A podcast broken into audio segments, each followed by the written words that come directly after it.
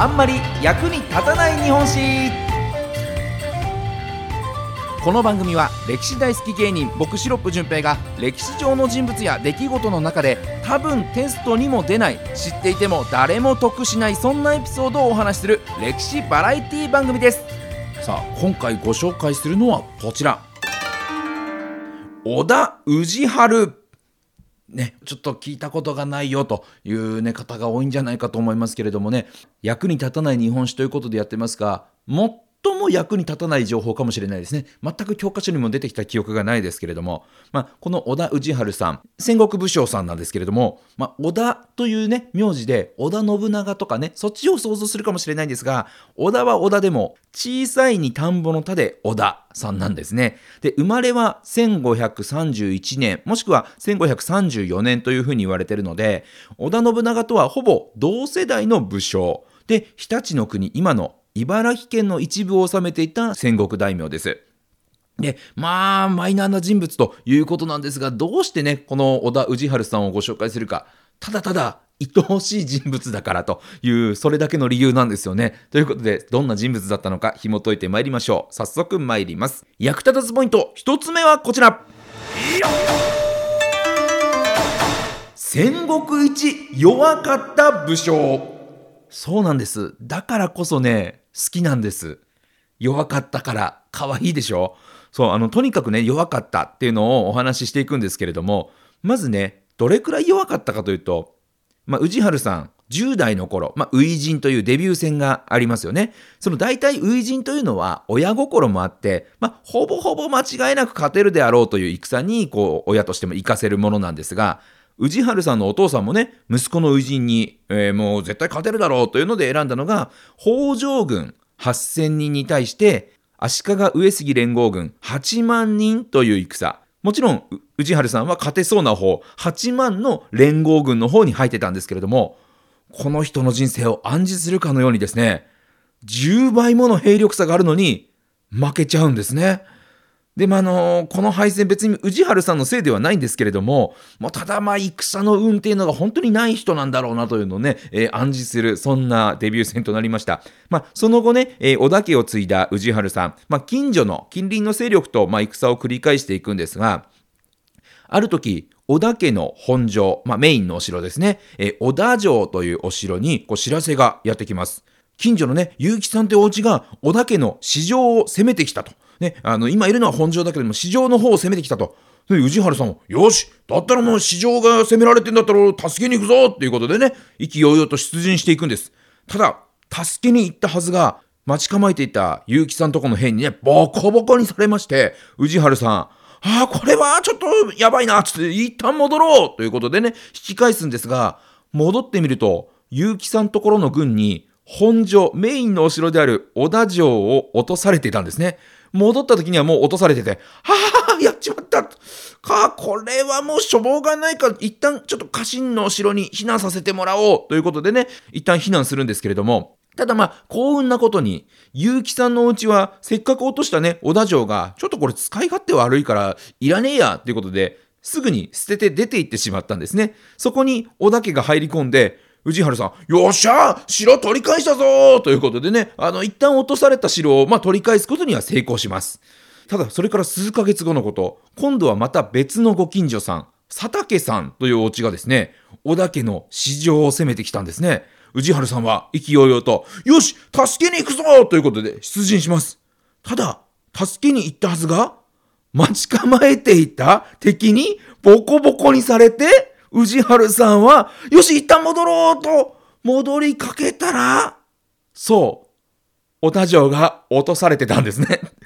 デジャブというね、えー、同じことさっきあったよねっていうね、えー、そんなことを繰り返して、で、さらに、それから2年後、最初にね、攻めてきた結城さんちのね、当主の方が死んじゃって、よし、もう結城がバタついてる今、これは攻め時だぞと。今まではね、あの、小田家が攻められる側だったから、ちょっと動き出しがね、遅かった。ね。だからや、や、負けてたんだけど、もう今度はほら、こっちから攻めればいいから。こっちから動き出してね、あの、先手になれば絶対勝てるし、つって。だから今度は、今度こそ勝つから行くぞつって。ねえ、宇治原さん、息巻いて攻めていったんですが、負けました。さらに、結城さんところを攻めてる間に留守にしていた本城、小田城が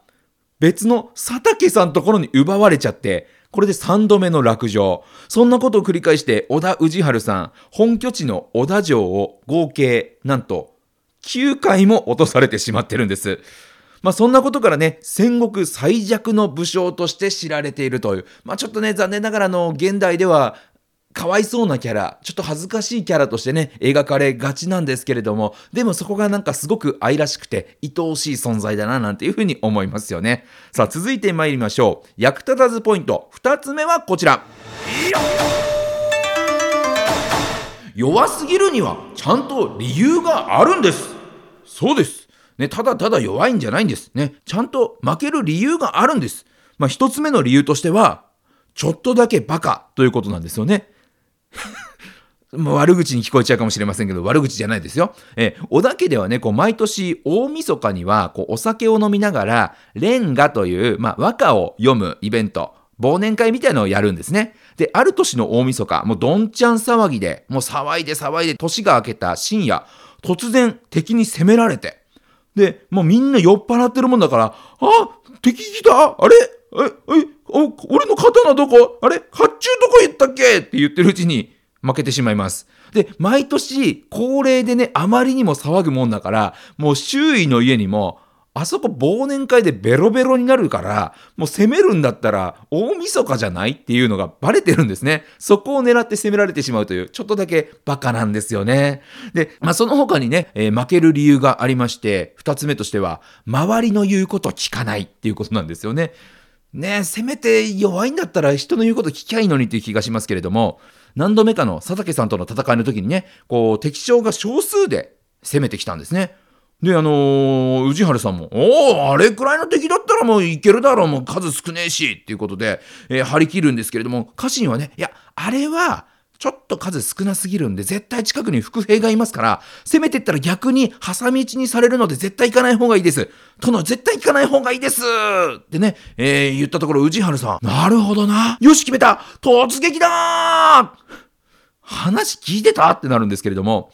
案の定、挟み撃ちにされまして、コテンパンにやられて、城を奪われてしまうんです。他にも、ある時、織田家の軍師、天羽玄哲さんという方がね、死んでしまって、まあ、軍師いたんかいっていう話なんですけれどもね、えー天羽玄哲さんが死んでしまって、その時、残した遺言というのが、もう、殿はもう本当弱すぎるんで、絶対に平地では戦わないでくださいと。絶対に敵が攻めてきても、城を出ずに、籠城してください。城にこもってください。平地では絶対戦わないでくださいっていう遺言を残すんですね。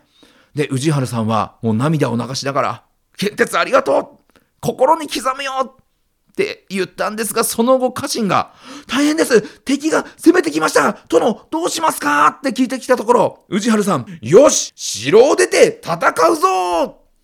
いや、玄鉄の遺言は？っていうね、さっき聞いた遺言をすぐ忘れて戦いに出ちゃって、案の定敗れてしまうというですね、本当に弱いんだから人の話聞きゃいいのに、全く人の話を聞かない、そんな人物だからこそ弱かったということなんですよね。さあ、そんな小田氏春さんですけれども、3つ目の役立たずポイントはこちら。